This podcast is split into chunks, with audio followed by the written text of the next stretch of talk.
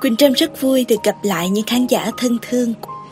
Bạn thân mến, chúng ta đều phải cố gắng rất nhiều ở thế giới này.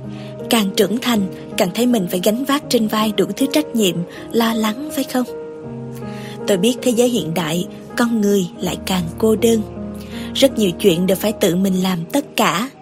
Nhưng hãy chấp nhận những ngày không vui vẻ, vì cuộc đời có lúc nắng lúc mưa, nỗi buồn cũng như cánh chim sẻ, ngày có ngày không trên bầu trời. Cuộc đời sẽ chẳng bao giờ dễ dàng cả. Bất cứ ai cũng có lúc mệt mỏi, thất vọng, nhưng rồi chúng ta cũng sẽ đi qua. Chỉ cần chúng ta cứ mạnh mẽ sống và bước tiếp, niềm vui và hạnh phúc rồi cũng sẽ trở lại. Đó cũng là thông điệp mà tác giả Hiên muốn nhắn gửi tới bạn trong cuốn sách Thế giới hiện đại, con người cô đơn, tác giả Hiên. Mời bạn cùng Quỳnh Trâm lắng nghe phần 2 ngay bây giờ, bạn nhé.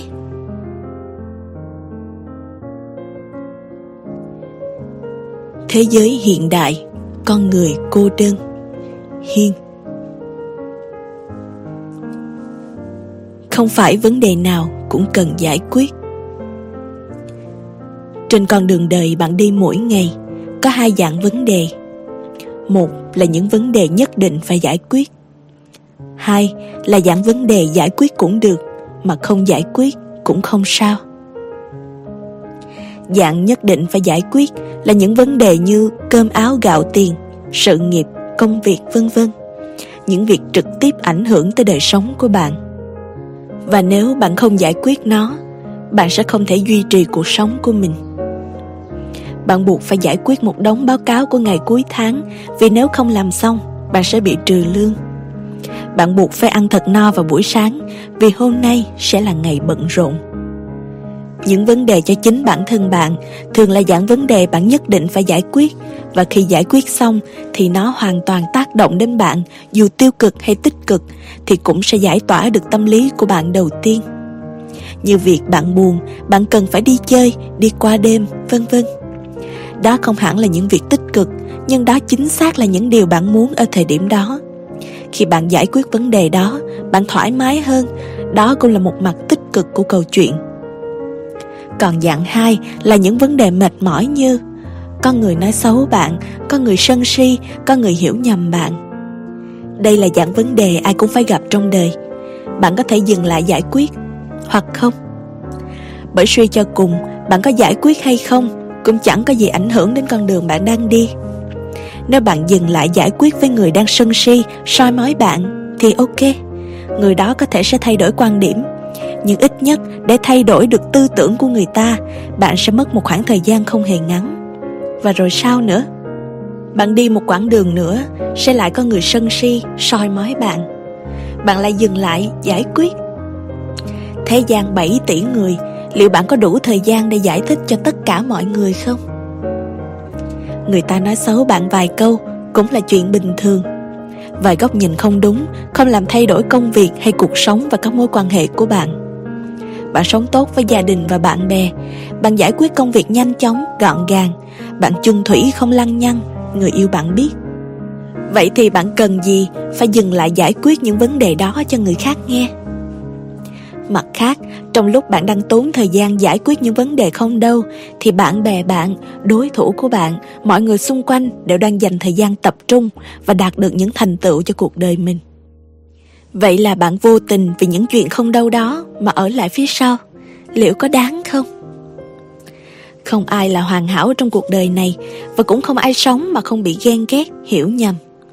Giữa cuộc sống tấp nập này, bạn sẽ gặp hàng trăm ngàn vấn đề mỗi ngày. Đương nhiên, bạn sẽ chẳng thể dành thời gian để giải quyết hết. Đừng quá ôm đồm, đừng quá bao đồng, đừng quá lo lắng. Hãy chọn lọc một cách thông minh và tập trung vào những vấn đề thực sự quan trọng trong cuộc đời bạn, để có một tương lai rực rỡ hơn, thay vì bị kéo lùi bởi những vấn đề chẳng có ý nghĩa gì. Môn đăng hộ đối trong hôn nhân. Người yêu cũ của tôi, anh ấy rất tệ.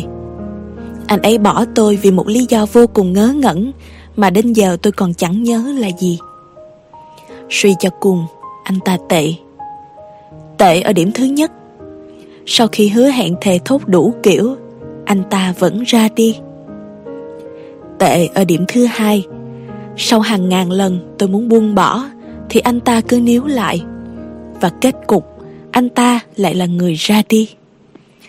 Tệ ở điểm thứ ba, anh ta hóa ra không hề tệ như tôi vẫn nghĩ. Ban đầu yêu nhau, gia đình anh ấy vốn không thích tôi. Gia đình anh ta giàu có, còn gia đình tôi thì không. Anh ta có diện mạo ưa nhìn, còn tôi thì không. Anh ta không thực sự xuất sắc, còn tôi lại luôn nổi bật, mà chẳng cha mẹ nào muốn con trai mình lép vế trước người phụ nữ của cuộc đời nó cả. Nói chung, lý do là gì? Vẫn là gia đình anh ta cho rằng tôi không thích hợp, không tương xứng. Thời gian đầu khi mới chia tay, tôi không chỉ ghét anh ta mà còn căm hận cả gia đình anh ta. Tôi không làm gì sai cả, cha mẹ tôi lại càng không. Sinh ra trong một gia đình không có điều kiện, cha mẹ bình thường, không phải lỗi của tôi, càng không phải lỗi của cha mẹ tôi. Không cha mẹ nào muốn con cái mình phải thiệt thòi cả. Cha mẹ tôi đã luôn cố gắng dành cho tôi những điều tốt đẹp nhất, thậm chí đôi lúc còn vượt ngoài khả năng.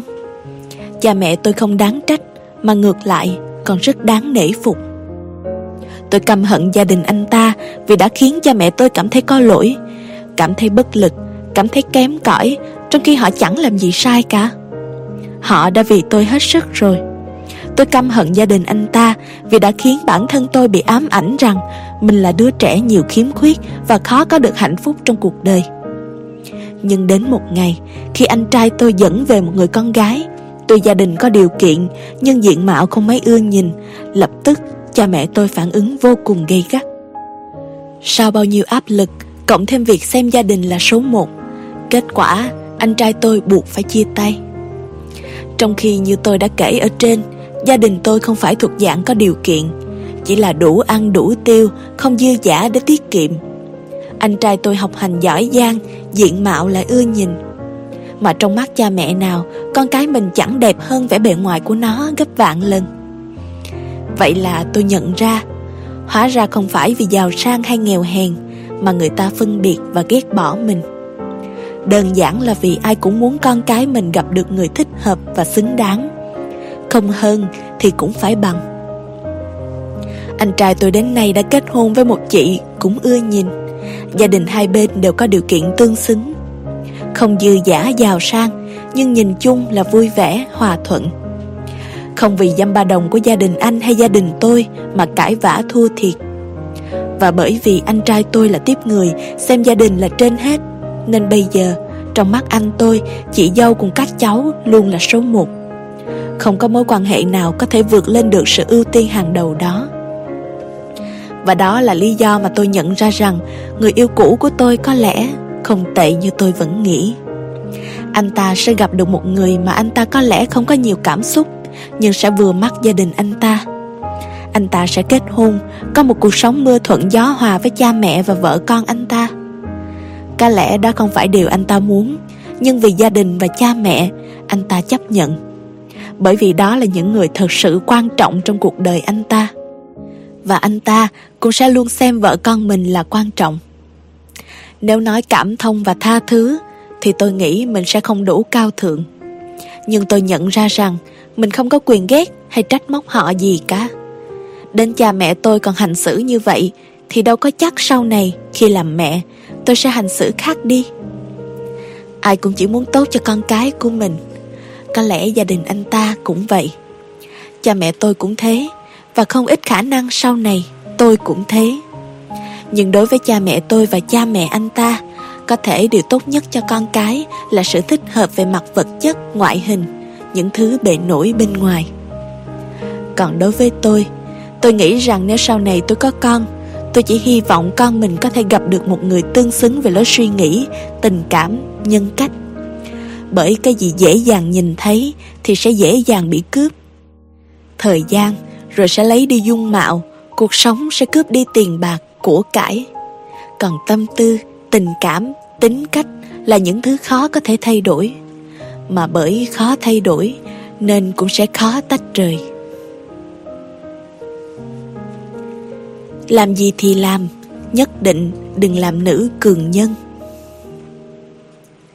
Đừng trả phần hơn trong các cuộc vui chơi. Đừng dùng cả thanh xuân để tích lũy lo hết cho gia đình. Đừng nhận quá nhiều trách nhiệm. Đừng tỏ ra mình không cần ai che chở. Đừng liên tục nói cô đơn là không sao. Cũng đừng bảo mình không mệt mỏi. Chung mình chỉ là con gái, không phải nữ cường nhân. Đừng gồng mình quá đáng, chỉ thiệt thòi. Bạn nghĩ mình sống được bao lâu? Bạn nghĩ mình còn có bao nhiêu cơ hội được yêu đương trong đời? Bạn nghĩ mình còn có thể hưởng thụ được đến chừng nào? Mà bạn dành hết cả tuổi trẻ chỉ để mạnh mẽ, kiếm tiền và giả vờ không sao. Nếu mệt quá, hãy khóc. Nếu không muốn làm thì dừng lại. Nếu thấy không vui, hãy từ chối. Đừng giấu đi những suy nghĩ thật lòng của mình. Ngay cả khi bạn nói ra còn có người không hiểu, thì bạn nghĩ cứ giấu kín người ta sẽ hiểu và biết điều với bạn hay sao? Cuộc đời với ai cũng rất mệt mỏi, là con gái lại càng mỏi mệt hơn. Vậy nên đừng tự khiến bản thân mình khó khăn. Đừng tự biến mình trở thành nữ cường nhân. Cũng đừng nói không sao nữa. Chúng mình là con gái, chúng mình phải được yêu thương, phải được yếu mềm. Điều gì quan trọng nhất trong một mối quan hệ? Thực ra trong tình yêu, không thể trò chuyện với nhau đã là một khó khăn vô cùng lớn. Trò chuyện là cách ngắn nhất để kéo con người ta lại gần nhau, cũng là để tránh khúc mắc, hiểu lầm, và là điều khiến người ta ở bên nhau lâu dài. Không có sự kết nối mạnh mẽ nào bằng việc chia sẻ. Chia sẻ không phải để than thở, càng không khiến con người ta bớt mệt nhọc. Chia sẻ để thấy được mình không cô độc, mình được lắng nghe và được quan tâm về mặt cảm xúc. Trò chuyện cũng là cách người ta thành thật với nhau về mọi thứ trong cuộc sống, tâm tư, tình cảm. Bởi khi cùng kết nối, mọi thứ sẽ được bộc lộ theo dòng cảm xúc một cách tự nhiên nhất, để biết mối quan hệ của hai người đang ở đâu, vấn đề là như thế nào và tìm ra cách giải quyết. Khi không thể trò chuyện với đối phương, cũng là lúc bản thân sẽ rơi vào trạng thái cô đơn, dẫu vẫn đang trong một mối quan hệ được xem là tốt đẹp. Nhưng mấu chốt là vì cảm thấy không được thấu hiểu, nên sinh ra tình trạng có đôi mà vẫn chỉ như một mình. Mặt khác, khi không thể trò chuyện, không thể cho đối phương biết mình đang nghĩ gì, bản thân chúng ta sẽ phải tự kìm nén và giải quyết mọi tâm tư, suy nghĩ, trong khi đối phương vẫn vô tư như không hề có chuyện gì. Điều đó khiến nảy sinh sự ức chế giữa hai người. Đôi khi còn gây ra những hiểu lầm không đáng có. Vì một người không nói nên một người trở thành vô tâm. Bởi vậy, hãy ở bên một người mà mình có thể thoải mái trò chuyện, bộc lộ mọi tâm tình, cảm xúc. Coi như vậy, chặng đường dù dài và gập ghềnh như thế nào cũng sẽ luôn vững vàng khi biết được ta không một mình, ta luôn có người đang ở bên và sẵn sàng lắng nghe ta nói. Đó mới chính là điều khiến cho một mối quan hệ trở nên bền vững được. Và nếu bạn đang đọc bài viết này thì có lẽ đến đây thôi là đủ. Đặt máy xuống và tìm đến người mình thương, nói với nhau dăm ba điều gì đó đi, để cảm thấy chúng ta vẫn đang lắng nghe nhau, vẫn đang thấu hiểu và có nhau trong đời. Hạnh phúc làm gì có khuôn khổ. Bạn tôi bảo thế này: muốn lấy chồng giàu, phải nhẹ nhàng, thanh thoát, phải hiểu biết nhiều, phải có những thú vui tao nhã, sang trọng. Lúc cười phải dịu dàng như ánh nắng ban mai, nhất định không được thô lỗ ở nơi công cộng. Thế là cả tuổi trẻ, bạn tôi không làm gì ngoài việc đi nhẹ, nói khẽ, cười duyên, thục nữ yểu điệu trước mặt đám đàn ông. Có lần tôi hỏi bạn có nhất quyết phải làm vậy không? Bạn tôi bảo: nếu muốn hạnh phúc thì nhất định không được sống khinh suất. Về già còn có chỗ để nương tựa, tin cậy. Sống cuộc đời nghèo khó thì dù có là người mình yêu cũng chẳng bao giờ ngóc nổi đầu lên được. Không biết từ lúc nào, hạnh phúc của con người lại đồng nghĩa với sự giàu có. Cũng không sai, không có tiền đương nhiên chẳng thế nào mà hạnh phúc vẹn toàn. Nhưng người giàu có hạnh phúc của người giàu, người nghèo cũng có hạnh phúc của riêng họ. Ngày tôi còn năm nhất đại học, một tuần bố mẹ chỉ chu cấp cho 500.000 tiền ăn uống và tiêu vặt. Vậy mà tôi vẫn đủ tiền mua quần áo, đi ăn sữa chua dẻo ở phố Chùa Bộc. Cứ đến cuối tuần còn dư ra vài chục là hạnh phúc lắm, liền mua thêm một ít đồ ăn vặt trữ trong nhà. Nay tôi đi làm, mức thu nhập hàng tháng cho phép mỗi ngày tiêu hết 500-700, nhưng lại không thể cảm nhận được thứ hạnh phúc giản đơn ấy. Bởi vì nhu cầu ngày một cao hơn, mức độ thỏa mãn lại càng tăng dần. Rồi đến một ngày chỉ còn vài chục mua đồ ăn vặt cuối mỗi tuần, lại thấy buồn nhiều hơn vui. Hạnh phúc lúc đó phải là khi mua được đôi giày hàng hiệu thật đẹp, chiếc nhẫn Pandora bản giới hàng yêu thích, hay sắm được cho mình một món đồ thật sự giá trị. Nhưng có đợt, tôi chẳng làm gì ngoài thu nhập ở công ty chính. Không còn được uống Starbucks mỗi sáng, ăn mì Ý mỗi trưa, tôi vẫn cảm thấy không sao cả.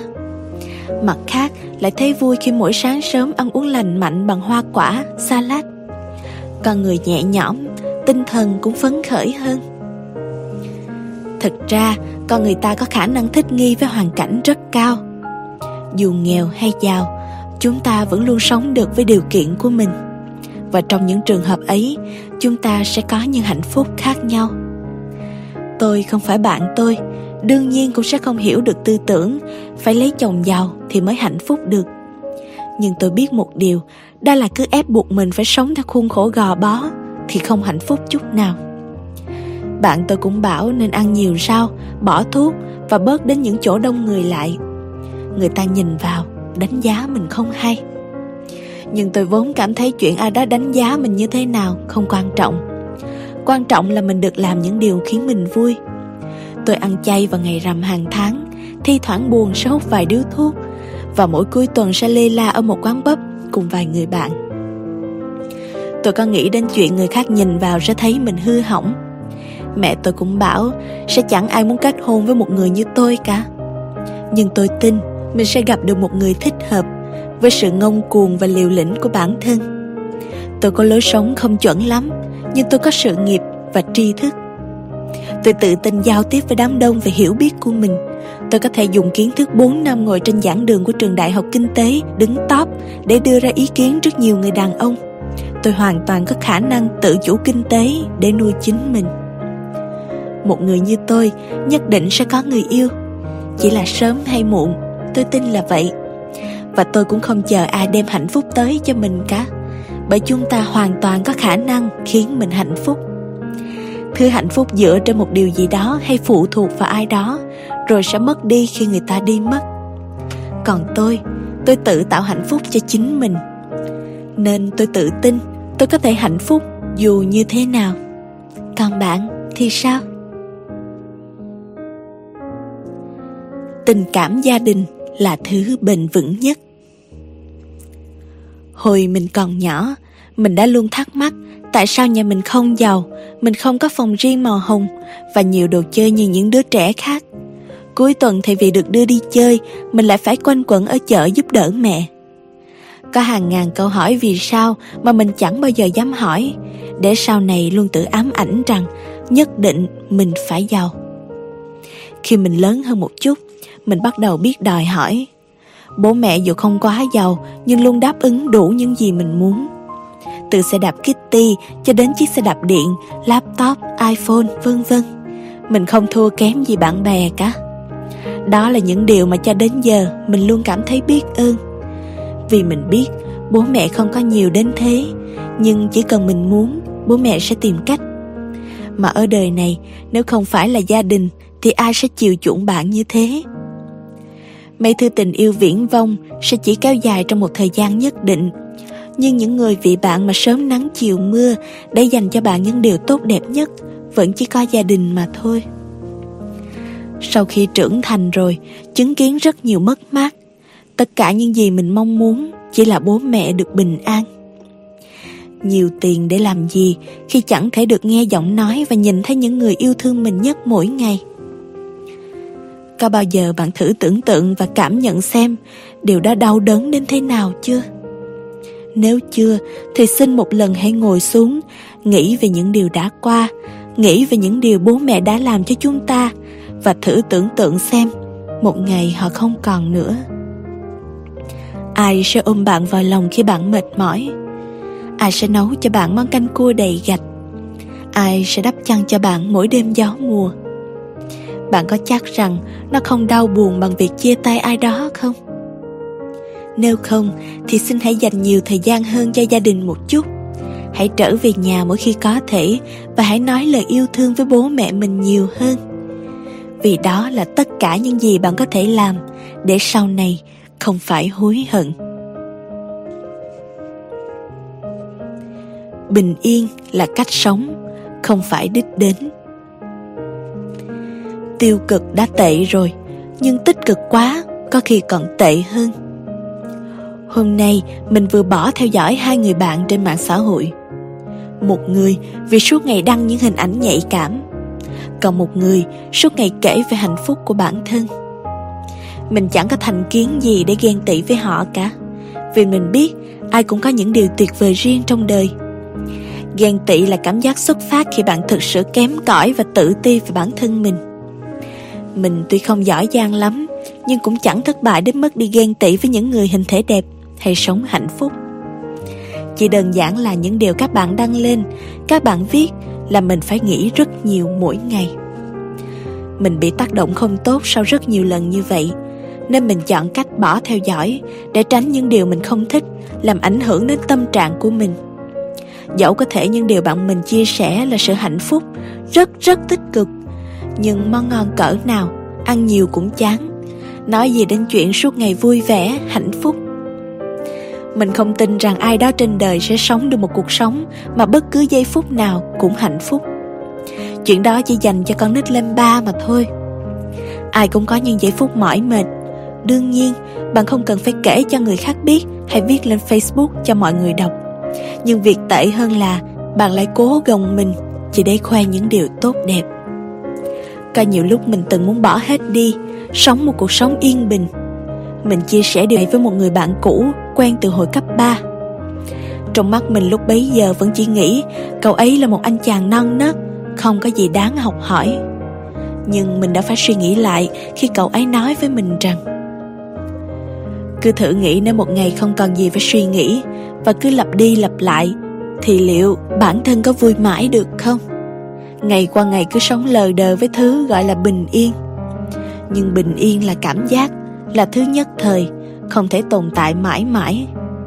Thứ chúng ta tưởng là bình yên chỉ đơn giản là khi đó chúng ta không còn mục đích, suy nghĩ hay ước mong gì. Dòng bão là nền tảng của bình yên. Không có dòng bão, sao mà cảm nhận yên bình được? Cuộc sống luôn là những ngày như vậy. Có dòng bão thì mới có yên bình. Bản thân mình cũng có những ngày sống yên bình đến phát chán. Mình cứ luôn tự hỏi mình đang theo đuổi, tìm muốn thứ gì. Mình mất rất lâu để nhận ra rằng hóa ra đó không phải thứ mình theo đuổi. Bình yên là cách sống, không phải là đích đến. Bình yên là đứng trước dông bão, học cách lẳng lặng đối mặt. Bình yên là biết chấp nhận dòng đời lên xuống và vượt qua khó khăn một cách điềm tĩnh. Bình yên là hạnh phúc. Thứ hạnh phúc bắt nguồn từ việc bạn đã dũng cảm trải qua rất nhiều khó khăn trong đời. Không ai sống mãi với bình yên, hạnh phúc được. Những điều tốt đẹp nên được chia sẻ, nhưng những khó khăn, dông bão và cách bạn vượt qua chúng còn đẹp đẽ hơn. Đừng ngại phơi ra những khó khăn hay gồng mình thể hiện một cuộc đời đẹp đẽ. Một cuộc đời hạnh phúc không giúp bạn cao sang hay đáng ngưỡng mộ bằng một cuộc đời nhiều gian truân. Nhưng dù khó khăn thế nào, hãy vững vàng vượt qua mọi thứ và sống hiên ngang với đất trời. Ngừng đổ lỗi và tự coi mình là nạn nhân. Mọi sự cố trong đời đều là kết quả của chính những gì bạn làm. Thay vì trách móc, hãy tự nhìn nhận và thay đổi thì hơn. Xã hội chúng ta hay có tư tưởng nạn nhân. Bản thân tôi cũng là đứa như vậy. Sếp tôi từng bảo thế. Cũng đúng, không sai. Tôi luôn đổ lỗi tại hoàn cảnh, vì cái này, vì cái kia. Rồi tôi đã cố hết sức nhưng vẫn không thay đổi được.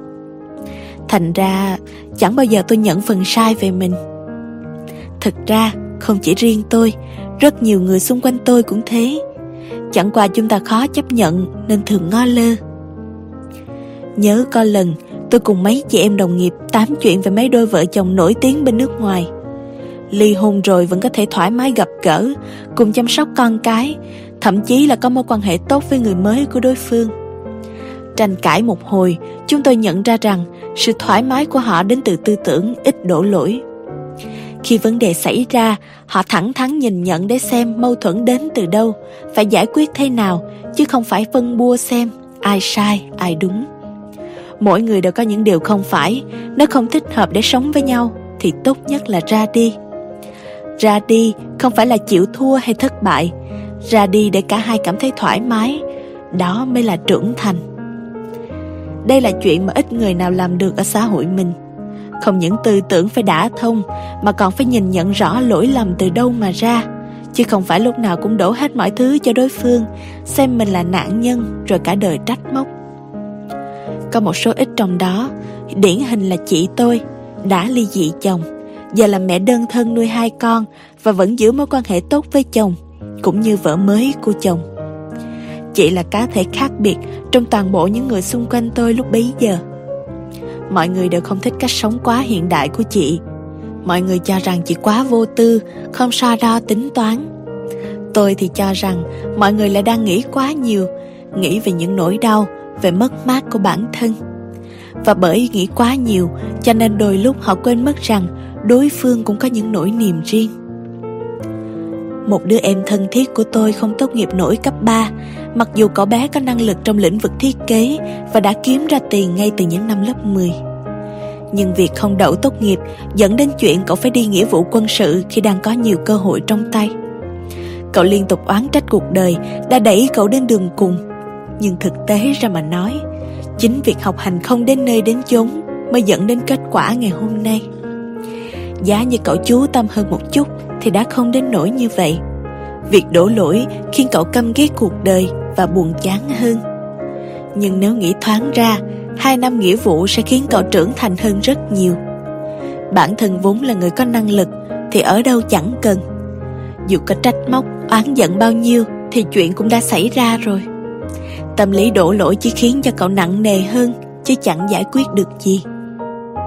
Có một câu danh ngôn rất hay, nói đúng bản chất mà chúng ta đang đề cập đến thế này: khi con ngựa đau chân thì nó chỉ nghĩ đến cái chân đau đó. Ok, không sai. Nhưng chính vì điều đó mà bản thân chúng ta trở nên ích kỷ và khiến cho chính mình nhọc tâm hơn khi mãi suy xét nỗi đau của mình và quên đi người khác. Bạn có thể sống ích kỷ để thoải mái hơn, nhưng hãy nhớ rằng sự thoải mái đó là tạm thời. Cuộc đời này, bạn còn có hàng trăm ngàn mối quan hệ khác. Bạn không thể chỉ chăm chăm nhìn vào nỗi đau của mình mà sống được. Tôi không khuyên bạn đặt bản thân mình vào ai đó để mà sống. Tôi chỉ mong tất cả chúng ta, đương nhiên có cả tôi, bớt đi một chút cái tôi để mà suy nghĩ. Trong một mối quan hệ, ai cũng có những cái sai và đúng riêng của mình. Tất cả những điều đó khiến chúng ta bất đồng. Và khi đã bất đồng thì chẳng còn gì vui nữa.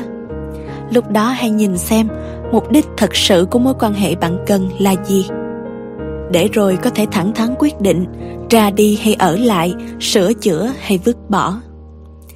Mọi chuyện đều phụ thuộc vào chúng ta. Bất kể sự cố nào trong đời cũng bắt nguồn từ lựa chọn của chính bạn. Vậy nên chẳng có ai là nạn nhân ở đây cả. Đừng đổ lỗi nữa, hãy dùng thời gian đó để nhìn nhận và thay đổi hoặc sửa sai cho mỗi quyết định của mình. Thất tình đi, sợ cái gì? Em gái mình, từ bé đến giờ việc gì cũng thích dựa dẫm, ỷ lại vào người khác. Đến lúc chia tay, tư tưởng vẫn là không có anh em không làm được gì. Ngất lên ngất xuống, cuối cùng vẫn chia tay.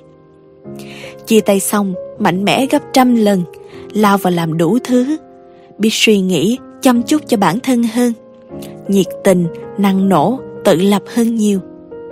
Ô, thất tình mà thay đổi được con người như vậy, mình nghĩ chẳng tội gì mà không thất tình. Nói không xa, ngay cả bản thân mình thôi.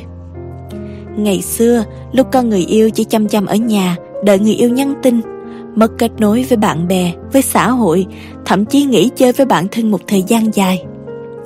Sau khi bị đá, tỉnh ngộ, lao vào làm việc, kiếm tiền. Giờ thì không có bồ cũng không thấy sao. Ngày ngày vui vẻ, hòa đồng, kết nối cùng thế giới, bản thân cũng trưởng thành hơn rất nhiều. Một anh cũng khá nổi tiếng mình biết, lúc có người yêu cũng có chút tên tuổi, nhưng mà tầm tầm dăm ba người biết, ra đường cũng gọi là có người nhận ra. Chia tay xong tập trung vào công việc, giờ thì nổi tiếng khắp nơi, sự nghiệp đi lên phơi phới. Giờ người mê xếp hàng dài đến tận nước Mỹ. Chia tay xong có mối ngon hơn thì sợ gì nhé? Ừ đấy, sơ sơ kể ra như vậy cũng thấy thất tình chẳng đáng sợ gì hết. Đau khổ là nền tảng để con người ta vùng dậy thay đổi chính mình. Nỗi oán hận càng lớn, sự bứt phá càng mạnh. Khi vừa chia tay xong, tâm trí mình chỉ nghĩ duy nhất một điều, đó là phải đẹp cho bộ cũ sáng mắt ra. Vậy là mình quyết tâm làm đẹp. Giờ tuy không đẹp lắm, nhưng cũng đẹp hơn trước 100 lần. Dĩ nhiên, bộ cũ không quan tâm, nhưng chính bản thân mình lại là người có lợi. Nhiều người tốt hơn đến bên mình, cơ hội công việc rộng mở, đến đâu cũng được khen. Vậy nên mình cảm thấy thất tình cũng không có sao. Mặt khác lại còn phải cảm ơn người cũ rất là nhiều. Vì nếu không nhờ có người cũ, sao biết mình độc lập, mạnh mẽ, có năng lực thế nào? Không có người cũ, sao biết yêu thương bản thân mình nhiều hơn? Không có người cũ, sao biết thay đổi, sống cho chính mình? Không có người cũ, sao biết thay đổi, sống cho chính mình? Chia tay, bạn mất đi một chỗ dựa, nhưng bạn cũng sẽ tự mình tìm được cho chính mình chỗ dựa khác vững chắc hơn. Có khi là một người tốt hơn, có khi lại là chính mình.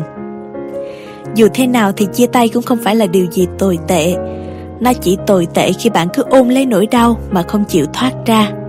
Và nó sẽ trở nên vô cùng tuyệt vời khi bạn nhận ra bản thân cần phải thay đổi, cần phải tuyệt vời hơn, để cả thế giới nhận ra giá trị của bản thân bạn, chứ không chỉ riêng gì người yêu cũ. Nói chung là thất tình đi, sợ quái gì. Tương lai lo bao nhiêu cho đủ. Năm mình 19 tuổi, khi đó mình mới là sinh viên năm 2 đại học. Chập chững ra đời, hàng ngày nghe đủ thứ chuyện từ xung quanh, đọc ngàn điều tiêu cực từ báo chí, mạng xã hội. Mình bắt đầu có ý nghĩ sống thu mình, chỉ giao du với những người đã quen từ lâu. Thậm chí còn chẳng có ý định đi du lịch bay nhảy, vì nghe được hàng trăm vụ đi phượt, bị tai nạn. Nói chung thời điểm đó, mình sống hèn. Mình cứ nghĩ nếu tránh xa được những điều không tốt thì cuộc đời mình sẽ chỉ toàn những điều tốt đẹp. Nhưng không phải. Mình càng sợ thì những điều tiêu cực lại càng đến với mình. Nó như một nỗi ám ảnh, mà nếu bạn lo lắng, suy nghĩ về nó quá nhiều thì nó lại càng muốn đe dọa bạn hơn. Nhiều hồi đi học, bị ghép đôi với cậu bạn bàn bên. Nếu chúng ta cứ gào mồm lên phản kháng, kiểu gì cũng sẽ bị trêu chọc tới mệt mỏi. Nhưng cứ bờ nó đi thì sẽ chẳng còn ai bận tâm nữa, vì trêu mãi không ai phản kháng gì thì trêu làm gì. Cho nên cách tốt nhất để đối mặt với sự sợ hãi, đó là kệ nó đi, xem như nó không tồn tại, tự trấn an bản thân và quên đi những lo lắng. Cái này thực tế là mãi sau này mình mới nhận ra. Mình luôn quá lo lắng cho tương lai, cho những điều chưa xảy ra.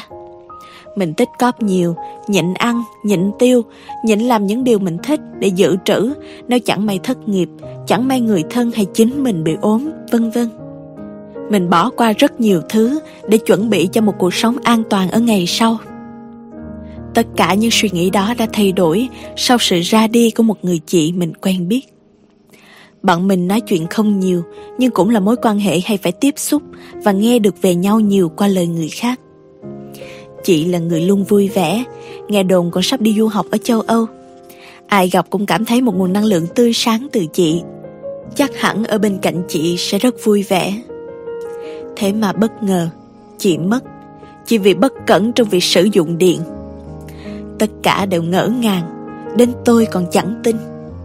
Tôi mất 2 ngày để tin vào điều đó. Tôi chẳng bao giờ nghĩ được một người vui vẻ, tương lai đang rộng mở lại có thể biến mất trong một buổi tối vì một sự cố mà chẳng ai nghĩ ra được. Cuộc sống đúng là mong manh, vô thường đến mức không thể hiểu được. Chúng ta có thể tính toán những kế hoạch thật dài cho tương lai, nhưng chúng ta chẳng bao giờ biết được liệu nó có thành sự thật hay không. Người tính đâu bằng trời tính. Chúng ta chẳng qua cũng chỉ là một hạt cát trên sa mạc, chịu ảnh hưởng của biết bao nhiêu thứ khác trên đời này. Lo nghĩ trước về tương lai cũng tốt, nhưng nếu cứ sống mà không tận hưởng, không dám làm gì, thì cuộc đời còn lãng phí hơn. Mình từng xem clip về một đứa trẻ bỏ hết mọi sở thích của bản thân để dồn tiền mua một món đồ có ích cho tương lai của cậu bé. Và sau một khoảng thời gian dài tích cóp thì cậu bé cũng đủ số tiền để mua.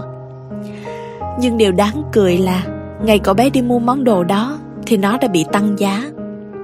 Vậy thì câu hỏi đặt ra là bao nhiêu mới đủ cho tương lai?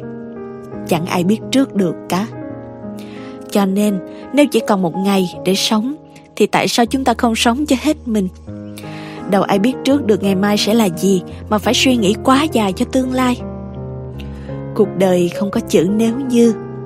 Nếu bây giờ tôi không đi, rất có thể tôi sẽ không đi được nữa.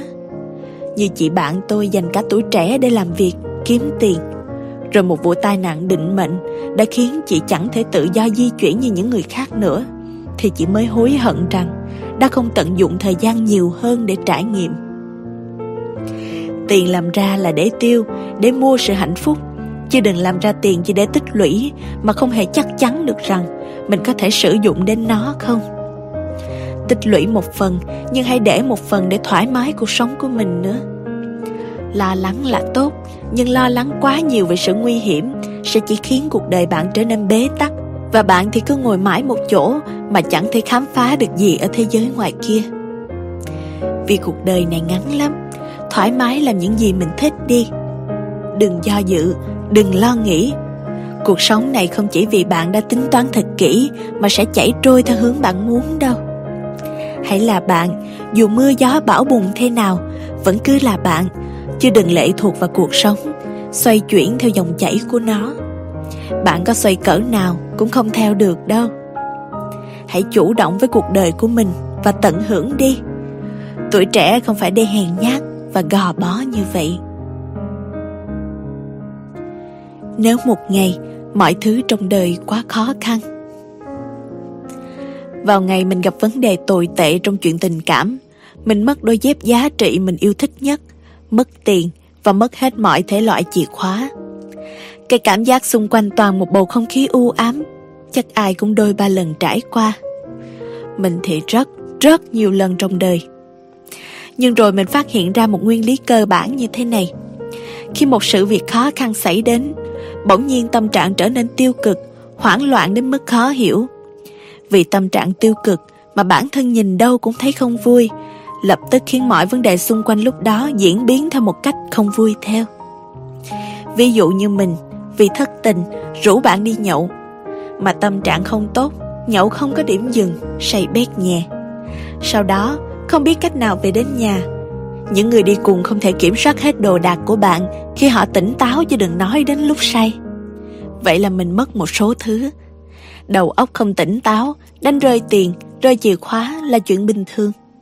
Chưa kể tâm trạng không tốt, ai ở xung quanh làm trái ý cũng sẽ khó chịu, gây xung đột giữa các mối quan hệ của chính mình. Như vậy, tâm trạng tiêu cực ảnh hưởng rất không tốt đến mọi chuyện xung quanh. Một loạt các chuyện xui xẻo, đen đủi theo lý thuyết domino xảy đến. Nhưng bản chất của nó là có căn cứ, chứ không phải ông trời khiến cho bạn rơi vào con đường cùng như các lý luận mà mấy người bạn xung quanh của mình hay đề cập đến. Khi bạn hiểu được nguồn cớ và hiểu được khó khăn của chính mình, bạn sẽ không còn đổ lỗi cho bất cứ ai nữa. Và khi ngừng đổ lỗi, bạn sẽ có thời gian để nhìn nhận và bình tâm hơn. Mình đã từng nghĩ bản thân là đứa trẻ bất hạnh khi gặp rất nhiều trở ngại trong chuyện tình cảm. Và mọi thứ trong gia đình, dù là con gái, mình vẫn nhận trách nhiệm lớn. Nhưng mình nhận ra một điều đơn giản như thế này. Mỗi người đều có một số phận riêng, không ai có thể có tất cả. Ai cũng đều gặp khó khăn trong cuộc sống của mình. Việc ngang bướng cứ đi hỏi tại sao lại là mình, tại sao mình lại bất hạnh như vậy, tại sao mọi thứ khó khăn lại đến với mình, không thể giải quyết được bất cứ điều gì trong cuộc đời chúng ta cả. Nếu số phận buộc mình phải cô đơn, thì hãy cứ tin là mình sẽ có một sự nghiệp đầy tiền bạc vật chất. Nếu số phận buộc mình phải gánh vác thì yên tâm, bạn nhất định sẽ là người cứng cáp, tự lập vô cùng. Nếu số phận buộc bạn phải khó khăn thì xem nào, bạn sẽ là người mạnh mẽ nhất và vượt qua mọi thử thách của cuộc đời. Ông trời không cho không ai cái gì cả, cũng không lấy đi mất của ai điều gì. Nếu một ngày mọi thứ xung quanh bạn khó khăn quá, đừng lo lắng nhiều. Một ngày mưa tuôn không có nghĩa cả cuộc đời đổ lệ. Cầu vồng sẽ xuất hiện sau cơn mưa và dưới những tia nắng. Khó khăn hôm nay là để bình an ngày mai xuất hiện. Nếu một ngày bạn cảm thấy mọi thứ xung quanh đều rất khó khăn với mình, thì đừng vội trách móc cuộc đời. Bởi đơn giản, đó còn là tín hiệu của sự bình yên đang ở phía sau đám mây màu xám kia, chờ bạn vượt qua và ôm lấy chúng vào lòng. Không có cá tính cũng là một loại cá tính. Một lần trong chuyến đi công tác, rảnh rỗi quá nên vào trả lời direct của độc giả trên Instagram. Có một cô bé đã than phiền rằng cô bé cảm thấy mình vô cùng mờ nhạt và sống vật vờ như một bóng ma. Cô bé không cảm thấy vui vẻ khi sống. Cô bé chỉ muốn chết. Cô bé cảm thấy mình vô dụng. Có vẻ như tâm trạng của cô bé rất tồi tệ, bởi bản thân không có cá tính và không nổi bật. Nhưng thực sự, ở một khía cạnh nào đó, mình cho rằng không có cá tính cũng là một loại cá tính. Thế gian này có rất nhiều vai trò. Có người sinh ra để nổi bật, để làm niềm vui cho người khác. Cũng có người sinh ra để mờ nhạt, để diễn một vai phụ. Không ai là vô dụng trong cuộc đời này. Nếu không có người bán đồ ăn sáng, chúng ta sẽ làm như thế nào khi không kịp nấu bữa sáng cho gia đình? Nếu không có cô lao công thì làm sao đường phố sạch đẹp? Nếu không có người xấu thì công an đâu có việc để làm. Điều đầu tiên mình khẳng định với cô bé đó là ai cũng có vị thế riêng của mình trong cuộc đời này. Cô bé không vô dụng, hoàn toàn không vô dụng. Mặt khác, bất cứ ai cũng có một điểm hay ho riêng, và trong những môi trường khác nhau, họ sẽ phát ra một tín hiệu khác nhau. Giả dụ, trong một dãy ký tự, mở ngoặc, sao, đóng ngoặc, xếp gạch bằng $1. Số 1 sẽ đặc biệt vì nó là chữ số duy nhất. Nhưng trong một dãy 3659261, số 1 cũng chỉ là một chữ số bình thường như bao chữ số khác mà thôi. Có thể bạn ở môi trường này, bạn mờ nhạt, nhưng khi bạn ở môi trường khác, bạn sẽ được công nhận và nhìn thấy giá trị của chính mình. Không thể bắt một con cá leo cây giỏi, cũng không thể bắt một con vịt bay nhanh như chim. Chúng ta là con người, không phải đấng toàn năng.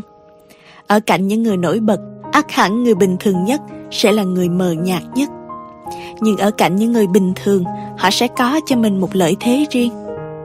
Điều thứ hai tôi có thể khẳng định với em bé là mọi sự so sánh đều là khập khiễng. Em mờ nhạt vì có thể em chưa gặp được đúng môi trường và những người nhận ra được giá trị của em.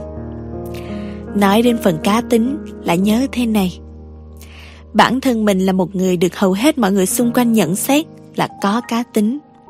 Nhưng sếp của mình thì thường xuyên nhận xét rằng mình không có cá tính. Có một lần mình đã nói với sếp rằng không phải mình không có cá tính, chẳng qua vì một số nguyên nhân mình buộc phải thu cái tôi lại và bỏ qua cá tính của bản thân mình. Vì đơn giản với mình, trong công việc, sếp là người có quyền quyết định cao nhất. Bản thân sếp hay mình đều là người có cái tôi rất cao. Việc tranh cãi thường xuyên có thể dẫn đến chuyện mọi thứ căng thẳng và không cần thiết, trong khi chúng ta có thể giải quyết bằng phương pháp nhẹ nhàng là đưa ra ý kiến, và khi không được chấp nhận thì nên rút lui. Vả lại, dù sao sếp là người đi trước, sẽ có kinh nghiệm nhiều hơn, nên dù có thể bản thân không thích, nhưng hãy chấp nhận. Bởi nói vui một chút thôi, nếu có sai lầm thì là vì chúng ta nghe lời cấp trên, chúng ta đã cố gắng rồi. Nhưng kỳ thực ra, cá tính hay không cũng nên thể hiện đúng nơi, đúng lúc, đúng chỗ. Và đôi lúc mình có quyền không cá tính trước mặt một số người. Vậy nên, cá tính có thực sự cần thiết không? Cá tính và cá tính ở với nhau sẽ là một cú nổ. Nhạt nhòa và nhạt nhòa ở với nhau là sự nhàm chán. Cá tính với nhạt nhòa đôi lúc lại rất hòa hợp. Trên đời này, mọi khái niệm đều mang tính tương đối. Đừng vì những người xung quanh mà chán bản thân mình. Hãy tìm ra điểm khác biệt của bản thân, những đam mê, những sở thích, những điểm mạnh để phát huy đúng nơi, đúng lúc, đúng chỗ. Đừng bao giờ cho rằng bản thân vô dụng hay mờ nhạt. Như đã nói, ai cũng có chỗ đứng và một bầu trời riêng để tỏa sáng. Chỉ cần bạn đến đúng nơi của mình.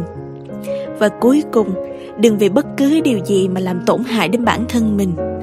Bởi nếu bạn không tin mình, không trân trọng chính mình, thì dù có cá tính đến đâu, bạn cũng sẽ chẳng đi xa được. Niềm tin không phải là thứ có thể biến ước mơ của bạn thành sự thật, nhưng nó là thứ giúp bạn duy trì nỗ lực để hoàn thành mọi giấc mơ. 3 loại cô đơn. Trên thế giới này có 3 loại cô đơn. Dạng thứ nhất là cô đơn vì không yêu ai, cũng không ai yêu mình. Đây là dạng cô đơn rất bất lực, muốn thoát ra cũng khó, vì đơn giản là chẳng có đối tượng thích hợp để tiến tới. Nhưng dạng cô đơn này lại sống rất vui, vì suy cho cùng, không vướng vào tình yêu, đôi lúc lại rất may mắn. Thì thoảng thấy tủi thân, nhưng rồi sẽ qua nhanh, chứ không phải chịu những nỗi buồn quá nặng nề và dai dẳng vì tình cảm. Dạng thứ hai là cô đơn vì dù có người yêu, nhưng lại luôn cảm thấy không được thấu hiểu. Những người thuộc dạng này đa phần là nhạy cảm hay nghĩ ngợi, nên nhiều lúc thành ra nghĩ sâu xa quá lại tự khiến bản thân mình buồn sầu. Kỳ thực ra đôi lúc mọi chuyện không nặng nề đến thế, chỉ là vì nhạy cảm quá mà tự cho rằng nó lớn lao. Nếu bớt chút lo lắng thái quá đi, có lẽ sẽ hạnh phúc hơn nhiều. Và cuối cùng, dạng thứ ba thì dẫu có nhiều người theo đuổi, vẫn vì một người mà cố chấp cô đơn. Dạng này suy cho cùng là tự mình làm khổ mình. Bản tính ương bướng cộng thêm sự ngây ngô cho rằng chờ đợi, chân thành sẽ cảm hóa được lòng người, đã tự khiến cho bản thân trở nên tổn thương sâu sắc khi đối phương không một lần chấp nhận tình cảm của mình. Nếu như có thể bớt cố chấp đi một chút, hiểu rằng người với người không phải cứ cố gắng ở bên là có tình cảm được, thì đã không cô đơn đến độ tự làm mình buồn. Cô đơn, dù dạng nào cũng thế, đều rất buồn, rất tủi thân. Nhưng cô đơn không có nghĩa không thể hạnh phúc. Vốn dĩ cuộc đời của mình là do mình quyết định, sướng hay khổ đều ở tâm. Ai cũng biết mình nên nhẹ nhàng buông bỏ, nhưng lại cứ cố chấp theo đuổi, để rồi tự mình làm đau mình. Kỳ thực ra, cô đơn không phải là điều gì quá đáng sợ. Vì cô đơn mà tự cô độc chính mình mới là điều đáng sợ. Chúng ta có thể cô đơn vì không yêu ai, vì người thương không hiểu được mình, hoặc vì một ai đó không thương mình. Nhưng hãy nhìn mà xem, xung quanh chúng ta còn rất nhiều bạn bè, gia đình, người thân. Chúng ta cô đơn nhưng không cô độc. Buồn thì đi chơi, hẹn hò cùng bạn bè, trở về với gia đình. Khỏa lấp thời gian rảnh rỗi bên những người yêu quý mình và cho chính mình nữa. Cô đơn không có gì to tát cả, thật đấy. Hãy cứ tận hưởng sự cô đơn đi, vì bạn biết không, tình yêu sẽ ập đến bất cứ lúc nào mà bạn sẽ trở tay không kịp đâu. Ở bên nhau không phải chuyện dễ dàng. Những người cô đơn thì thường hay mong muốn được ở bên ai đó đến trọn đời, một phần bởi sự cô đơn khiến họ khao khát tình yêu. Nhưng thường những người sống một mình lâu dài, khi chạm được vào tình yêu lại rất hay chán nản và mệt mỏi, chỉ vì họ quen một mình rồi. Ví dụ điển hình như chính bản thân mình là đứa ở một mình trong thời gian dài. Đi làm về, quần áo mỗi nơi một cái, thích làm gì thì làm, vẫn luôn cảm thấy rất thoải mái, dù mọi người xung quanh đôi lúc cũng hỏi, không thấy buồn, thấy sợ à?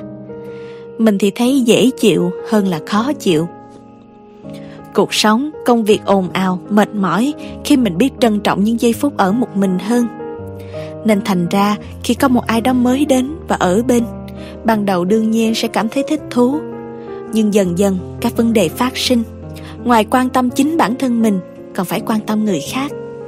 Điều đó không chỉ khiến thời gian dành cho mình ít đi, mà bản thân lại còn nặng nề hơn, bởi lại bị chi phối vì tình cảm, đối phương hay đôi lúc chỉ là bạn cùng phòng.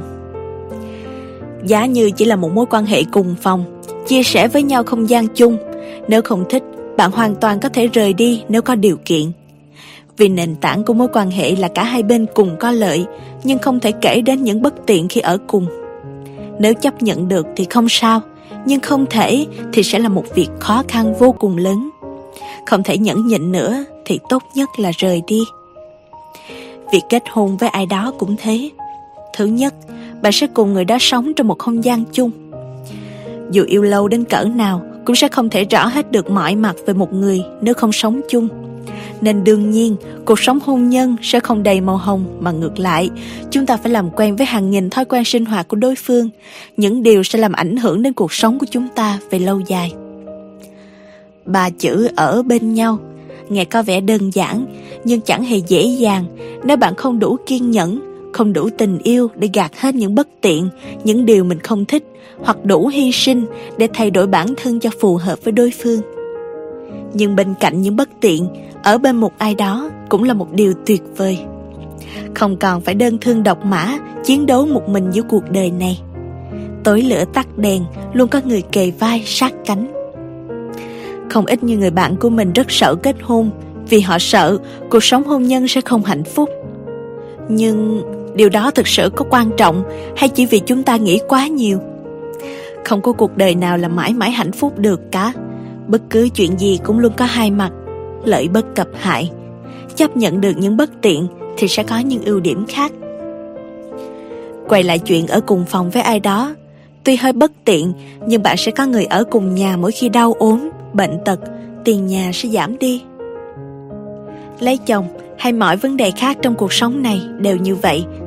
Mỗi sự lựa chọn đều có hai mặt tốt xấu khác nhau. Không có sự lựa chọn nào là tốt nhất, chỉ là bạn thích và bản thân có sẵn sàng hy sinh vì điều đó hay không thôi. Ở bên ai đó không phải là điều dễ dàng, nhưng ở một khía cạnh khác, nếu có ai đó ở bên cạnh sẽ khiến cuộc đời bạn dịu dàng hơn. Làm những điều mình thích. Thì thoảng mình hay làm những việc nguy hiểm một chút, mất mặt một chút và ngu ngốc nhiều chút. Bạn mình hay kêu mình liều, bất cần. Có người bảo mình ngày càng thay đổi sau những biến cố. Thực chất chỉ là mình không muốn nuối tiếc. Mình chỉ có một cuộc đời thôi, không thể sống mà lại phải kiềm chế bản thân, không được sống theo ý mình, phải vì cái này cái kia mà từ chối những điều khiến mình vui và thoải mái. Mọi người thường hay hỏi mình có nên chặn Facebook người yêu cũ không, chặn có bị gọi là hèn không, có nên tỏ tình không, con gái tỏ tình trước có sợ bị mất mặt hay không, vân vân. Câu trả lời cho tất cả mọi câu hỏi đối với mình luôn là thích thì làm thôi. Chỉ cần mình thích, mình sẽ làm. Dù là vô nghĩa, là có hại, là liều lĩnh, nhưng đó sẽ là những trải nghiệm tuyệt vời nhất trong cuộc đời. Có một dạo thất tình, mình hay đi bar, và đương nhiên là say. Sau mỗi lần như thế, mình rất thoải mái vì không còn nghĩ đến chuyện buồn nữa. Mọi người nhìn vào sẽ nghĩ mình hư hỏng, còn mình thì cảm thấy rất vui. Nhưng mình không sống vì mọi người, mình không bận tâm chuyện họ nghĩ mình như thế nào. Mình vẫn đi làm, vẫn cống hiến cho công ty, vẫn là một người con tốt, một người bạn tốt. Mình chẳng làm gì vi phạm pháp luật, đạo lý. Chỉ là cách giải trí của mình khác cách của mọi người, và mọi người cho rằng đó là hư. Thật kỳ cục. Mình chấp nhận việc khác với số đông còn lại ở xung quanh thì sẽ bị nhìn với một ánh mắt khác, người ta gọi là hư. Nhưng nếu hư có nghĩa như vậy thì mình chấp nhận bị xem là hư. Cũng không sao, quan trọng là mình thấy vui nên mình vẫn làm. Đương nhiên, mình không khuyến khích các bạn hư và trải nghiệm theo kiểu làm những điều đi quá giới hạn. Là con người, cần phải biết điểm dừng. Hư là để tìm hiểu và nhận biết nó đúng hay xấu, tốt hay đẹp, rồi từ đó biết kiểm soát chính mình. Hư không phải để chứng tỏ bản thân mình hay để trở thành dân chơi gì cả. Một người anh từng bảo rằng mình phải hư và hư thật nhiều thì sau này mới có chuyện để kể lại. Đời người mà cuộc sống chỉ quanh quẩn cơm ngày 3 bữa, ngủ đủ 8 tiếng thì có gì để mà ghi nhớ. Sau tất cả mọi thứ, ai cũng phải ra đi khỏi cuộc đời này, nhưng những câu chuyện sẽ còn mãi. Tất cả, dù tốt hay xấu, không ai muốn người khác kể về mình với toàn chuyện xấu cả. Hãy sống, trải nghiệm và hư thật nhiều. Nhưng cũng đừng quên, hãy để lại cho đời nhiều câu chuyện thật tốt về bản thân mình. Thế giới rộng lớn như vậy, người đặc biệt tài giỏi, xinh đẹp hơn bạn nhiều vô kể. Nhưng đừng lo, tất cả chúng ta ai cũng sẽ có một dấu ấn cho riêng mình. Nếu không thể là một vì sao sáng nhất, hãy là một vì sao to nhất. Nếu không thể to nhất, hãy là vì sao bé nhất. Chúng ta chỉ có một cuộc đời, nên cứ làm đi, thật nhiều vào những điều mình thích ấy. Thấu hiểu để bao dung. Trong buổi workshop đầu tiên của Trạm Hạnh Phúc, dự án chữa lành mới đây tôi thành lập cùng vài người bạn. Như thường lệ, mọi người chia sẻ rất nhiều về nỗi đau trong tình yêu, nỗi đau mà hầu như ai cũng gặp phải. Giữa những trăn trở ngút ngàn đó, có một nỗi lo lắng của đứa con trai về mối quan hệ với bố của mình. Hai người vì nhiều lý do đã rất lâu không trò chuyện với nhau. Mọi thứ lạnh nhạt đến mức khiến cậu trai đó mang nặng một nút thắt trong lòng. Đây không phải chuyện của riêng ai, vì thực tế trong gia đình, bố và con trai hầu như luôn rất khó để có thể hòa hợp và nói chuyện với nhau. Tính cách kiệm lời nên thành ra khô khan, nhạt nhẽo, rồi dần dần hóa ra lạnh lùng.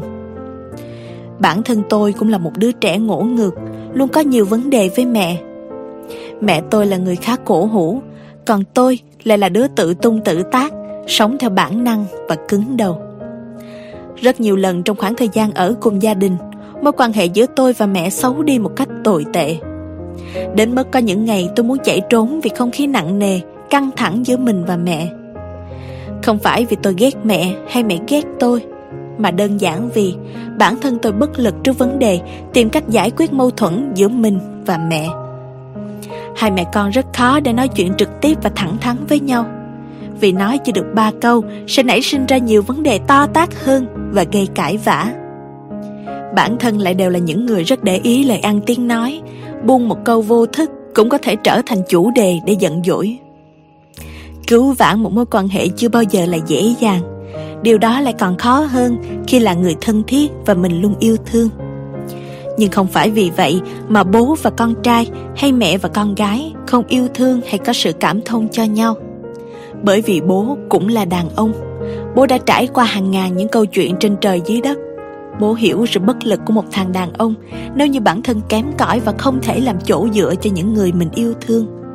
Nên bố luôn muốn con trai của mình phải thành công và mạnh mẽ hơn nữa, rồi vô tình hình thành gánh nặng cho đứa con của mình. Bởi vì còn trẻ, khoảng cách thế hệ khiến con đôi lúc không thể hiểu được lòng bố. Lại thêm bản tính tự do, bay nhảy, thêm cái tôi ngông nghênh của đứa trẻ mới lớn, nên đôi lúc chẳng hiểu tại sao bố mình làm như vậy. Bởi vì ai cũng có những nỗi niềm riêng, nhưng chưa bao giờ chia sẻ với nhau một cách thẳng thắn và ôn hòa nhất, nên thành ra nút thắt cứ lớn dần. Và câu chuyện kết thúc bằng chia sẻ của một cô gái cũng đã từng đẩy bố mình đi rất xa, khi bố cô bé đối với xã hội không phải là một người tốt. Cô bé cũng từng lạnh nhạt với bố của mình. Rồi đến một ngày, trong ánh mắt lạnh lùng như bao ngày của cô với bố, bố của cô ra đi, không một lời tạm biệt. Đó cũng là lúc cô bé nhận ra đã không còn cơ hội để tiếp tục lạnh lùng với người đàn ông ấy nữa rồi. Và đó cũng chính là một sự hối hận trong lòng cô bé về rất lâu sau này.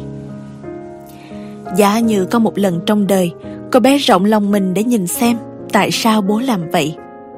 Giả như thay bằng ánh mắt lạnh lùng, cô bé dịu xuống để thăm hỏi bố một câu nhẹ nhàng. Giả như chúng ta có cơ hội làm lại. Nhưng tất cả chỉ là giá như. Tôi biết cô bé giận bố mình không chỉ vì chuyện bố mình trong mắt xã hội là người không tốt, mà bản thân cô bé cũng buồn vô cùng khi bố mình bị xã hội nhìn bằng ánh mắt tệ như vậy. Những mặc cảm đó không cho phép cô bé gần gũi hay dịu dàng với người đàn ông thương mình nhất trong đời. Nhưng cô bé quên mất rằng dù cô bé có thế nào, người đó vẫn luôn yêu cô bằng cả cuộc đời. Khi trẻ tuổi, chúng ta thường bồng bột như vậy, không có sự vị tha và chỉ biết nghĩ cho lợi ích của chính mình. Người lớn có thể bao dung cho chúng ta, nhưng đôi lúc chúng ta lại chẳng thể nhận ra để tha thứ cho họ. Nhưng đó là hành trình mà bất cứ người trẻ nào cũng phải đi qua để trưởng thành, để biết bao dung. Trong cuộc sống, đôi khi có rất nhiều mối quan hệ tự nhiên bị xấu đi mà chúng ta không thể giải thích. Xấu đi không phải vì chúng ta thù ghét hay căm hận, mà xấu đi vì không ai hiểu được ai. Bản thân cứ tự phán xét đối phương theo suy nghĩ và định kiến của mình. Nhưng đã bao giờ bạn thử ngồi xuống và thẳng thắn hỏi ai đó trong đời mình tại sao, để có được một câu trả lời cho tất cả những hoài nghi và để hàn gắn những thương tổn cho cả hai người? Bất kể mối quan hệ nào cũng cần phải thấu hiểu. Thấu hiểu để bao dung và thấu hiểu để hoàn thiện. Dù là vợ chồng, cha con hay bạn bè, nếu thiếu đi sự thấu hiểu, có sâu sắc đến mấy cũng trở nên nhạt nhòa. Bởi vậy, bạn à, nếu bạn đang có một mối quan hệ bỗng nhiên bị xấu đi như vậy, thì hãy thử một lần ngồi xuống, đặt tay lên trái tim mình và dùng sự yêu thương để thấu hiểu đối phương. Rồi bao dung, rồi hàn gắn, rồi nếu không thể tiếp tục, hãy bắt đầu lại. Để chúng ta không phải hối tiếc khi mọi thứ đã trở nên quá muộn màng. Có mối quan hệ nào mãi mãi tốt đẹp không? Có những mối quan hệ trong cuộc đời, một ngày đẹp trời nọ, bỗng trở nên xấu đi mà đôi lúc chúng ta không thể lý giải nổi tại sao. Vẫn biết cuộc sống với hàng ngàn áp lực vẫn luôn đè nặng lên vai mỗi ngày, khiến con người ta ít nhiều thay đổi. Nhưng sự thay đổi đôi lúc không phải là nguyên nhân khi mối quan hệ xấu đi và đi xa đến vậy. Mà đơn giản, có những chuyện không sớm thì muộn sẽ phải xảy ra. Đó là khi thằng bạn rất thân bỗng có người yêu và trở nên xa cách với mình. Là khi người chị đáng mến bỗng có vấn đề trong cuộc sống và tình yêu, dẫn đến rối loạn cảm xúc và thường xuyên tranh cãi với mình. Là khi chính mình không thể cân bằng được cảm xúc và cáu gắt với tất cả mọi người. Không có một mối quan hệ nào mãi mãi là tốt đẹp. Không có bất cứ ai có thể sống dung hòa được chính mình mỗi ngày. Ai cũng sẽ có những ngày mất bình tĩnh, lời qua tiếng lại và khiến những người xung quanh vô tình tổn thương. Những mối quan hệ không có xung đột, không có sự thay đổi về sắc thái, kỳ thực ra là những mối quan hệ không hề quan trọng, chỉ mang tính xã giao. Và tất nhiên, chúng ta không bàn đến những mối quan hệ như vậy. Chúng ta bàn đến những mối quan hệ mà khi nó xấu đi, chúng ta sẽ phải suy nghĩ và lo âu rất nhiều. Những mối quan hệ như vậy mới đúng là quan trọng trong đời mỗi người. Vậy nên, có quan trọng, có chỗ đứng mới có xung đột. Sự xung đột xảy ra, suy cho cùng cũng chỉ là để chúng ta biết vị trí của mình đến đâu trong lòng người khác. Khi một mối quan hệ xảy ra vấn đề, có người sẽ tìm cách cứu vãn, tìm cách khắc phục, nhưng cũng có những người nản lòng buông xuôi. Khi thằng bạn thân có người yêu, có người sẽ ích kỷ bắt đối phương lựa chọn giữa mình và người đó. Có người sẽ thông cảm, cố gắng chấp nhận và tập làm quen với việc không còn gặp nhau và quan tâm thường xuyên như trước. Vì bây giờ, sự quan tâm của bạn mình đã bị chi phối bởi một người khác nữa, và đó là người quan trọng với bạn mình. Có lẽ mình cũng nên tôn trọng họ và mừng cho bạn, tuy rằng mình cũng rất buồn. Cách giải quyết vấn đề phụ thuộc vào tính cách và quan điểm riêng của mỗi người. Có người khi bắt bạn mình lựa chọn rồi, nếu chẳng may người ta lựa chọn tình yêu thay vì bạn bè, sẽ dễ dàng buông xuôi và cắt đứt hẳn mối quan hệ đó. Vậy là từ một mối quan hệ xấu trở thành xấu hơn và không thể cứu vãn nổi. Nhưng nếu bạn học cách lắng nghe, chấp nhận, tôn trọng quyết định của đối phương và thông cảm cho điều đó, thì mối quan hệ của hai người có thể sẽ không như trước vì thiếu đi sự quan tâm thường xuyên. Nhưng xét cho cùng, nó vẫn trở nên tốt hơn vì không còn hiểu lầm giữa hai người nữa. Cũng giống như nếu bạn chịu hiểu cho sự mất cân bằng cảm xúc của người chị em thân thiết khi bị người yêu bỏ, bạn sẽ nhẹ nhàng với họ hơn thay vì cáu gắt và làm cho mối quan hệ càng thêm căng thẳng. Tùy vào cách giải quyết, cách chúng ta đặt nặng và xem trọng đối phương đến đâu mà chúng ta sẽ có những quyết định riêng với những mối quan hệ đó. Có những mối quan hệ sẽ trở nên xấu đi rất nhiều, nhưng cũng có những mối quan hệ chững lại rồi sẽ tốt đẹp hơn. Chỉ cần bạn đủ kiên nhẫn, đủ thấu hiểu và sẵn sàng lắng nghe nhau.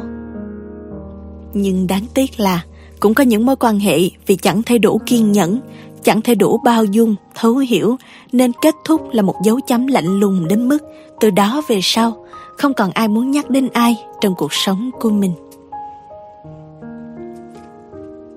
Người đã muốn đi, hãy để họ ra đi. Nếu một người đàn ông buông tay vì bạn quá tự chủ hay độc lập, thì tốt nhất bạn nên để anh ta đi và đừng bao giờ nghĩ đó là lỗi của mình vì đã quá mạnh mẽ. Vấn đề nằm ở chỗ anh ta không đủ mạnh mẽ, không đủ trưởng thành, không đủ xứng đáng với bạn mà thôi. Mây tầng nào gặp mây tầng ấy. Tôi luôn tin rằng trong cuộc đời này, chúng ta sẽ luôn gặp được một nửa thích hợp để bao dung và che chở, dù bản thân có tài giỏi, độc lập hay mạnh mẽ cỡ nào. Bạn là nữ hoàng, sẽ có một đức vua cho cuộc đời bạn. Bạn là công chúa, đương nhiên sẽ gặp một hoàng tử. Bạn là nữ cường nhân, yên tâm đi, sẽ có một anh hùng. Cho nên, đừng bao giờ vì dăm ba lời vô nghĩa của một người đã không còn tình cảm với bạn mà ám ảnh suốt cuộc đời. Người ta luôn cần một lý do để ngụy biện cho sự ra đi của bản thân, nên đôi khi dù chẳng có thật, người ta vẫn dựng lên để bạn tin rằng sự ra đi của họ là đúng đắn. Dù lỗi lầm đôi khi, mà hầu như là chưa bao giờ thuộc về phía bạn. Cũng đừng lưu luyến một người đàn ông không đủ mạnh mẽ để che chở bạn. Tình yêu có thể khiến con người ta mù quáng và quên đi những điều cần thiết trong cuộc sống, như chuyện phụ nữ cần phải được bao bọc và bảo vệ, nhưng hôn nhân sẽ khiến bạn tỉnh ngộ. Kết hôn với một người không thể lo cho cuộc sống của bạn sẽ khiến bạn trở thành một nữ cường nhân, phải lo cho gia đình đến suốt cuộc đời mà đôi khi là bản thân bạn chưa bao giờ muốn. Vậy nên, nếu ai đó ra đi trong đời bạn với lý do anh không đủ điều kiện để che chở cho em, hãy để họ ra đi. Nếu họ thực sự yêu bạn, họ sẽ tốt hơn và trở về. Còn nếu không, thì với tất cả sự tốt đẹp, tử tế và tài giỏi của bạn, không thể nào mà bạn lại không tìm được một người xứng đáng hơn.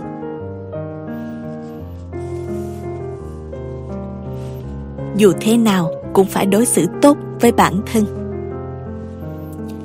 Bạn bảo với mình, mọi thứ đều là duyên nợ. Sẽ có lúc em tự hỏi bản thân tại sao người khác đối xử tệ với em. Nhưng chính em cũng không biết được sẽ có lúc ai đó trong đời tự hỏi tại sao em làm vậy với họ. Cuộc sống là một hành trình dài. Sẽ có lúc em thấy bản thân gặp thua thiệt, nhưng rồi nhiều khi em thấy đời thật tốt vì bên cạnh em có nhiều những điều thật đẹp. Mệt mỏi khó khăn lúc này chỉ đơn giản là một ổ gà trên con đường em đi qua. Nhưng em không thể chỉ vì một cái ổ gà mà khóc lóc, dừng lại một cách đáng thương hại. Ai cũng phải sống tiếp, em mà. Dù cuộc đời còn rất nhiều khó khăn, nhưng chả nhẽ người ta lại chết. Chết không phải là hết. Không ai biết phía sau cái chết là gì cả. Nhưng còn sống được thì cứ sống tiếp đi. Cuộc đời dài rộng lắm. Em sẽ gặp cả 100.000 người. Có người tốt với em vô điều kiện, cũng sẽ có người tệ với em không lý do. Nhưng hãy nhớ rằng em cũng có quyền lựa chọn cách đối xử với họ. Người không tốt với mình, em nên ngừng nghĩ suy. Cuộc đời đáng sống hay không cũng do em chọn. Đừng đổ lỗi tại hoàn cảnh để tự cản trở bước chân của mình. Em phải nhớ bản thân là số 1. Chuyện của ai rồi họ cũng sẽ có cách giải quyết. Không cần em phải ngại ngùng. Cho nên sống cuộc đời của mình đi. Dù cho ai đối xử với em thế nào cũng không quan trọng bằng việc em đối xử với mình ra sao. Chỉ cần em biết trân trọng chính mình thì không sao cả. Em phải nhớ, bản thân chúng ta được cha mẹ tạo ra, chỉ có máu mủ ruột già mới tốt với em vô điều kiện. Nên thay vì hỏi tại sao, hãy nhớ, dù có thế nào cũng phải đối xử thật tốt với chính mình. Coi như vậy, quãng đường tiếp theo của em, dù có ổ gà hay hố sâu, em cũng đã đem theo những trang bị thật tốt để ngã mà không đau nữa rồi. Đừng biến yêu thương thành trách nhiệm. Khi được hỏi tại sao mình cứ tốt hoài với một người không xem mình ra gì như thế, mình trả lời, bởi vì mình yêu. Vì mình yêu thương họ, cho nên mình chấp nhận để họ làm gì thì làm, và mình cứ tốt vô điều kiện với họ như vậy thôi. Mình không nhận được gì từ việc đó, chỉ vì thấy là điều mình muốn làm. Bất cứ mối quan hệ nào trên đời này cũng vậy. Ai đó tốt với ai đó là vì họ muốn thế, muốn trao đi yêu thương để thi thoảng được nhận lại yêu thương. Nhưng nếu không nhận được thì cũng chẳng sao cả. Vì đó là chuyện con tim muốn làm, khó lòng có thể cưỡng lại. Giống như cha mẹ sinh ra ta, đâu có nghĩa vụ phải bao bọc tới tận năm 20 mấy tuổi. Ở các nước phương Tây, con cái bị vứt ra đời từ hồi não hồi nào. Bên mình 20 mấy, 30 mấy tuổi đầu, cha mẹ kè nghĩ phải chăm lo. Sợ con khổ, không biết cách để tồn tại, để giải quyết mọi chuyện. Nhưng mà không hiểu sao, bằng cách nào người ta lại suy được ra đó là trách nhiệm. Rồi người ta quy ra là cha mẹ phải có trách nhiệm lo cho con cái trưởng thành cũng cần phải có trách nhiệm ngược lại. Hai người yêu nhau phải có trách nhiệm chung thủy mãi mãi. Vợ chồng phải có trách nhiệm để giữ gìn một cuộc hôn nhân mà thi thoảng đã chẳng còn gì ngoài vẻ bề ngoài. Từ đó mà nên bao nhiêu là chuyện người này hết yêu người kia, người ta bảo là khốn nạn. Chuyện vợ chồng ly hôn vì hết tình cảm, người ta bảo là hai người không biết vì con vì cái. Chuyện con cái không lo được cho cha mẹ, người ta bảo là bất hiếu. Trách nhiệm thi thoảng là thứ kinh khủng nhất mà con người ta nghĩ ra để đổ lỗi cho nhau. Nhưng kỳ thực ra chẳng có gì là trách nhiệm ở đây cả. Người ta sẽ tốt vô điều kiện với ai đó khi người ta cảm thấy yêu thương. Con cái lo cho cha mẹ không phải vì chữ hiếu, mà là vì thương bóng lưng già bao năm tháng vất vả nuôi nấng chúng. Yêu thương cho đi, bây giờ nhận lại, tất cả đều là yêu thương, không phải là trách nhiệm. Vợ chồng thương con cái mà nhẫn nhịn ở với nhau, đó là yêu thương, không phải trách nhiệm. Nên cũng sẽ có những người thương con cái theo cách khác, dù không ở với nhau, vẫn luôn xuất hiện và bên cạnh những lúc cần. Chuyện nam giới nữ giới vì yêu thương nên mới thật lòng, chứ không phải vì trách nhiệm mà bắt nhau phải đi cùng tới cuối đường. Thực ra sống trên đời, quan trọng nhất là thấu hiểu. Thấu hiểu rồi sẽ cảm thấy khoan dung.